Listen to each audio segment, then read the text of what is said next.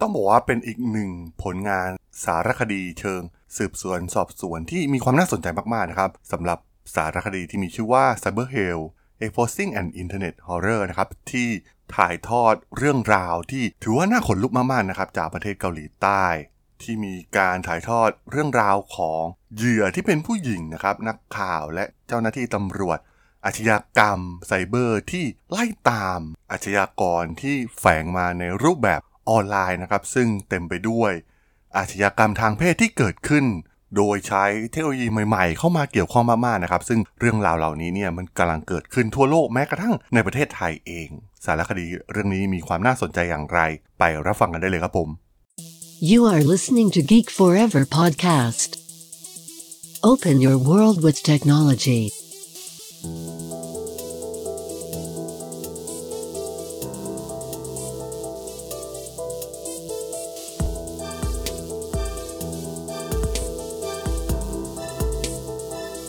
This is Geek Talk.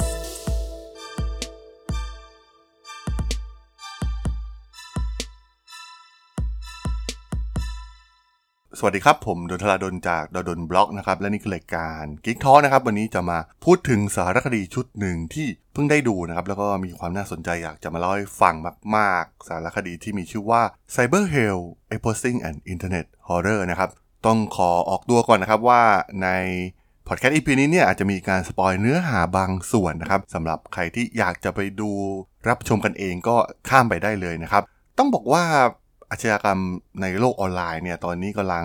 เริ่มทวีความรุนแรงขึ้นเรื่อยๆนะครับ เราจะเห็นข่าวได้มากมายนะครับ แม้กระทั่งในประเทศไทยเราเอง การเกิดขึ้นของพวก call center กลุ่ม call center ต่างๆ รวมถึงอาชญากรรมทางเพศนะครับ ข้อมูลหลุด การนำภาพผู้หญิงโป๊เปลือยนะครับ มาปล่อยในกลุ่มกลุ่มต่างๆ ซึ่งมันเกิดขึ้นทั่วโลกนะครับ เรื่องนี้ถือว่าเป็นเรื่องที่น่าเป็นห่วงมากๆ เพราะอะไร เพราะว่า ตอนนี้ต้องบอกว่าเทคโนโลยีในการปกปิดตัวตนเนี่ยถือว่ามีความล้ำหน้ามากขึ้นกว่าเก่ามากๆนะครับ ถ้าเทียบกับช่วงเริ่มต้นของอินเทอร์เน็ต มีการปกปิดตัวตนไปทำอาชญากรรมต่างๆ มากมายรวมถึงเรื่องของการโอนเงิน ซึ่งสามารถทำได้ผ่านเครือข่ายบล็อกเชนหรือบิตคอยนะครับที่ตรวจสอบตัวตนได้ยากมากๆนะครับว่าเงินเนี่ยถูกนำไปใช้ ซึ่งมีอาชญากรมากมายนะครับที่นำเทคโนโลยีใหม่ๆ อย่างบิตคอยเองเนี่ยมาใช้ในการฟอกเงินซื้อขายยาเสพติด ซึ่งถ้าใครเคยได้ทราบประวัติของบิตคอยเองนะครับที่ ตอนแรกเนี่ยก็แทบจะไม่มีใครสนใจนะครับ แต่ว่ามันมาเริ่มบูมขึ้นมาจริงๆเนี่ยมันเกิดขึ้นจากการเปิดตัวที่เว็บอย่าง Silk Road ที่มีการซื้อขายยาเสพติดนั่นเองนะครับ เพราะว่ามัน tracking คนซื้อคนขายได้ยากมากๆนะครับ ผ่าน address ของ Bitcoin ที่มันไม่สามารถระบุไปยังตัวตนของผู้ใช้ได้ และสารคดีชุดนี้นะครับ มันก็เป็นเรื่องราว เช่นเดียวกันนะครับที่ตีแผ่ เรื่องราวอาชญากรรมทางเพศในรูปแบบโลกออนไลน์ ซึ่งในประเทศไทยเนี่ยผมก็เคยได้ยินข่าวในทำนองนี้มาแล้วนะครับ การที่ไปใช้ห้องสนทนาลับที่เป็นการเข้ารหัสอย่างเทเล gram นะครับเทเล gram เนี่ยมีผู้คนใช้จำนวนมากนะครับ ที่ต้องการปกปิดตัวตนนะครับ ซึ่งในเกาหลีก็เกิดเคสนี้ขึ้น แต่ว่ามันเป็นเคสที่ยิ่งใหญ่มากๆเพราะว่าเหยื่อเนี่ยมีจำนวนมากนะครับ และมีเรื่องของนักข่าวเข้าไป สืบสวนสอบสวนเรื่องราวดังกล่าวนะครับ เพื่อตีแผ่ประเด็นนี้ว่ามันกำลังกลายเป็นประเด็นใหญ่ของสังคม ซึ่งสารคดีชุดนี้เนี่ยมีอยู่ใน Netflix นะครับสามารถลองเข้าไปรับชมกันได้ แล้วก็จะมีการไล่ล่านะครับ กลุ่มอาชญากรที่ทำเรื่องนี้นะครับ ซึ่งตัวอย่างในประเทศเกาหลีใต้ที่เป็นที่มาของสารคดีชุดนี้นะครับ มีกลุ่มอาชญากรนะครับ เขามีนามแฝงว่าพักษานะครับ ซึ่งเขาได้นำรูปหญิงสาวนะครับนำมาปล่อยในกลุ่มทางเทเล gram แล้วก็มีการเปิดกลุ่มรับสมัครสมาชิก แล้วก็โอนเงินผ่านบิตคอยนะครับ ให้ไม่สามารถตามไปยังตัวตนของตัวพักษาเองได้นะครับ แต่ว่ามันก็มีนักข่าวนะครับ คอยไปสืบสวนสอบสวนว่ากลุ่มนี้เนี่ยมันเกี่ยวข้องกับใครบ้าง มีใครที่เป็นเหยื่อบ้านนะครับ ซึ่งมันน่าตกใจมากๆเพราะว่าเหยื่อส่วนใหญ่เนี่ย เป็นเด็กนะครับแม้กระทั่งเด็กอายุเพียงแค่ 10 ปีด้วยซ้ำนะครับซึ่งวิธีการเนี่ยถือว่าน่าสนใจนะครับวิธีการของอาชญากรในสารคดีชุดนี้เนี่ยก็คือการเริ่มที่จะหลอกผู้หญิงสวยๆนะครับผ่านโลกออนไลน์นะครับทำทีว่าติดต่อไปเป็นโมเดลลิ่งหรือเอเจนซี่นะครับต้องการที่จะนำมาแคสบทต่างๆ มาเป็นดาราซึ่งจุดเริ่มต้นเนี่ยก็หญิงสาวก็จะเริ่มเชื่อใจนะครับ ก็จะมีการส่งภาพ ค่อยๆ ถอดทีละชิ้นทีละชิ้นนะครับ เพื่อให้สามารถนำไปแคสงานหรือรับงานได้นะครับ ซึ่งอันนี้เนี่ยผมก็เคยเห็นข่าวแบบนี้ในประเทศไทยนะครับ มีการทำอาชญากรรมแบบนี้เช่นเดียวกัน แต่ว่าที่น่าสนใจก็คือ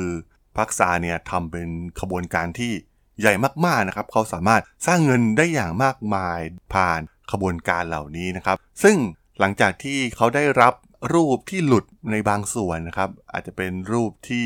ถอดบางชิ้นออกไป ซึ่งเมื่อถึงตอนนั้นเนี่ยเขาก็จะเริ่มข่มขู่เหยื่อนะครับว่าหากไม่ทำตามสิ่งที่เขาต้องการเนี่ยเขาจะปล่อย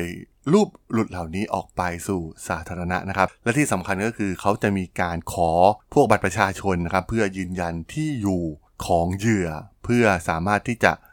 ตามไปรังควานเหยื่อได้ในสถานที่จริงนั่นเอง ก็ทำให้เหยื่อเนี่ยกลัวนะครับ ซึ่งส่วนใหญ่จะเป็นเด็ก และไม่เคยเจอเรื่องแบบนี้นะครับ ก็ไม่รู้จะทำอย่างไรนะครับ สุดท้ายก็ยิ่งถลำลงไปมากขึ้นเรื่อยๆนะครับ กลายเป็นเหมือนทาสของพักษา โดยกลุ่มเทเล gram ที่ทาง พักษาเนี่ยสร้างขึ้นก็จะมีการไลฟ์สดนะครับ มีการสั่งให้เหยื่อทำสิ่งต่างๆ มีการทารุณ ซึ่งมีเรื่องเลวร้ายมากมายที่เกิดขึ้นนะครับ สามารถลองเข้าไปดูได้ในสารคดีที่เปิดเผยเรื่องนี้ ซึ่งถือว่าเป็นด้านมืดที่ตีแผ่วมาได้อย่างน่าสนใจมากๆ และมันก็เป็นเรื่องราวที่เกิดขึ้นจริงทั่วโลกในตอนนี้นะครับ การใช้เทคโนโลยีในทางที่ผิด ซึ่ง ในสารคดีชุดนี้นะครับหลังจากที่นักข่าวเข้าไปทำการสืบสวนข้อมูล เพื่อหาว่าตัวอาชญากรเนี่ยเป็นใครนะครับ ก็พยายามมาเขียนบทความเพื่อเปิดเผยเรื่องราวเหล่านี้นะครับ แต่ว่าตอนแรกเนี่ยก็แทบจะไม่มีใครสนใจนะครับ พวกเขาก็คิดว่าจะกลายเป็นข่าวใหญ่ เพราะว่ามันเป็นอาชญากรรมที่รุนแรงแต่ว่าคนเกาหลีก็ไม่ได้มองเป็นเรื่องใหญ่นะครับเขามองเป็นเรื่องปกติด้วยซ้ำที่เกิดขึ้น เรื่องของการหลอกเหยื่อในทำนองนี้นะครับ แต่ว่าประเด็นก็คือเรื่องนี้เนี่ยมันมันมีผู้เสียหายจำนวนมหาศาลมากๆนะครับ จนสุดท้ายเนี่ยผ่านไป 2-3 เดือนนะครับ ถึงจะไปเข้าหูสื่อใหญ่ ๆ ที่เป็นทีวี ต้องบอกว่าเป็นสื่อที่มีอิทธิพลมากกว่าสื่ออย่างหนังสือพิมพ์นะครับ คืออารมณ์ประมาณรายการโหนกระแสของประเทศเกาหลีครับที่มาทำการสืบสวนเรื่องราวเหล่านี้แล้วก็มาตีแผ่แล้วก็มีการคุยกับอาชญากรอยู่ตลอดนะครับ นักข่าวเนี่ยก็เข้าไปคุยในกลุ่มเทเลแคมแล้วก็พยายามคุยกับตัวพักษาเองนะครับ เพื่อหาข้อมูลต่างๆ เพิ่มเติมนะครับ ทางพักษาเองเนี่ยก็พยายามขู่ตลอดนะครับ หากไปออกในรายการทีวีเนี่ยเขาก็จะทำให้เหยื่อเนี่ฆ่าตัวตายที่สถานีเลยนะครับ เป็นคำขู่ที่ รุนแรงมากๆ ซึ่งสุดท้ายก็มีการประสานงานกันระหว่างหลาย ๆ หน่วยงานนะครับ ทั้งกลุ่มนักข่าวเอง กลุ่มสื่อทีวีรวมถึงเจ้าหน้าที่ตำรวจนะครับ ซึ่งหลังจากที่มีการประสานงานร่วมกันระหว่างเจ้าหน้าที่ต่างๆนะครับ ก็ทำให้มีการเริ่มวางแผนที่จะทำลายแก๊งเหล่านี้แบบจริง ๆ จังๆนะครับ ซึ่งสิ่งที่ผมได้เรียนรู้จากสารคดีชุดนี้เนี่ยผมว่าน่าสนใจนะครับในเรื่องของ digital footprint เองนะครับแม้ตัวเราเนี่ยจะพยายามหลบเลี่ยง แฝงตัวไม่ให้ใครรู้มากแค่ไหนนะครับแต่สุดท้ายเรื่องของ digital footprint ฉายา nickname ที่อยู่บนโลกออนไลน์ต่างๆ เนี่ย ถือว่าเป็นหลักฐานที่สำคัญมากๆ นะครับ ก่อนหน้านี้สารคดีอย่าง Trust No One นะครับ ที่เกี่ยวกับแพลตฟอร์ม Exchange ของประเทศแคนาดานะครับ มันก็ตามรอยมาจาก digital footprint เหล่านี้นั่นเองนะครับว่าสุดท้ายเนี่ยฟาวเดอร์ที่เป็นเจ้าของเนี่ยก็เคยทำพวกแชร์ลูกโซ่มาก่อน ซึ่งคล้ายๆกันนะครับกับสารคดีชุดนี้ นามแฝงของพักชาเองเนี่ยที่ใช้ในโลกออนไลน์นะครับเขามีฉายาหนึ่งนะครับที่เขาใช้ในหลาย ๆ แห่งนั่นก็คือ K8 Goose ซึ่งนี่เองนะครับที่เป็นตัวแทร็กติดตามตัวเขา เพื่อสืบหาต้นต่อนะครับว่าเขาเป็นใคร ซึ่งสุดท้ายเนี่ยมันก็มีเรื่องราวของเขาไปเกี่ยวข้องกับอาชญากรรมอื่นนะครับในการขายยาเสพติดปล่อยเงินกู้ ซึ่งมันแทร็กมาที่ตัวเขาได้นะครับ และอีกสิ่งหนึ่งที่สำคัญก็คือในส่วนของเงินนั่นเองนะครับ แม้เขาจะพยายามใช้สกุลเงินดิจิตอลอย่างบิตคอยแต่สุดท้ายมันก็ต้องมีการแลกกลับมาเป็นเงินสดนะครับ ซึ่งเขาอาจจะใช้วิธีการ ให้โนมินีไปรับเงินไปแลกเงินออกมา และทำการส่งต่อหลายๆ ขั้นนะครับ แต่สุดท้ายมันก็แท็กได้อยู่ดีนะครับ คนที่รับเงินคนสุดท้าย มันก็มีโอกาสสูงนะครับที่จะเป็นอาชญากรตัวจริงนั่นเอง ซึ่งสุดท้ายทางตำรวจก็สามารถจับแก๊งเหล่านี้ได้นะครับ แต่สิ่งที่น่าตกใจมากที่สุดก็คือ ตัวพักชาเองเนี่ยยังเป็นเด็กมากๆนะครับ เพิ่งหัด ปั่นจักรยานเลยด้วยซ้ำนะครับกับพ่อของเขา ตอนที่เขาถูกรวบตัวที่บ้านพักของเขาเอง เป็นหนุ่มเนิร์ดหน้าใสที่ไม่มีใครคาดคิดนะครับว่าเขาจะทำอาชญากรรมเลวร้ายได้ขนาดนี้นะครับ มันเป็นการเปิดเผยเรื่องราวด้านมืดของสังคมเกาหลีที่น่าสนใจเรื่องหนึ่งเลยทีเดียวนะครับ ผมอยากให้แนะนำลองไปรับชมกัน แล้วก็มันมีบทเรียนมากมาย ให้เราได้เรียนรู้จากสารคดีชุดนี้นั่นเองครับผมสำหรับเรื่องราวของสารคดีไซเบอร์เฮลใน EP นี้เนี่ย ผมก็ต้องขอจบไว้เพียงเท่านี้ก่อนนะครับสำหรับเพื่อนๆที่สนใจเรื่องราวทางธุรกิจเทคโนโลยีและวิทยาศาสตร์ใหม่ๆ ที่มีความน่าสนใจก็สามารถติดตามมาได้นะครับ ทางช่อง Geek Flower Podcast ตอนนี้ก็มีอยู่ในแพลตฟอร์มหลักๆ ทั้ง Podbean Apple Podcast Google Podcast Spotify YouTube แล้วก็จะมีการอัปโหลดลงแพลตฟอร์ม Blockdit ใน ทุกๆ ตอนอยู่แล้วด้วยนะครับ ถ้ายังไงก็ฝากกด Follow ฝากกด Subscribe กันด้วยนะครับ แล้วก็ยังมีอีกช่องทางหนึ่งในส่วนของ Line add ที่ a t h a d o n t h a R A D H O L สามารถ add เข้ามาพูดคุยกันได้นะครับ ผมก็จะส่งสาระดีๆ พอดแคสต์ดีๆ ให้ท่านเป็นประจำอยู่แล้วด้วยนะครับ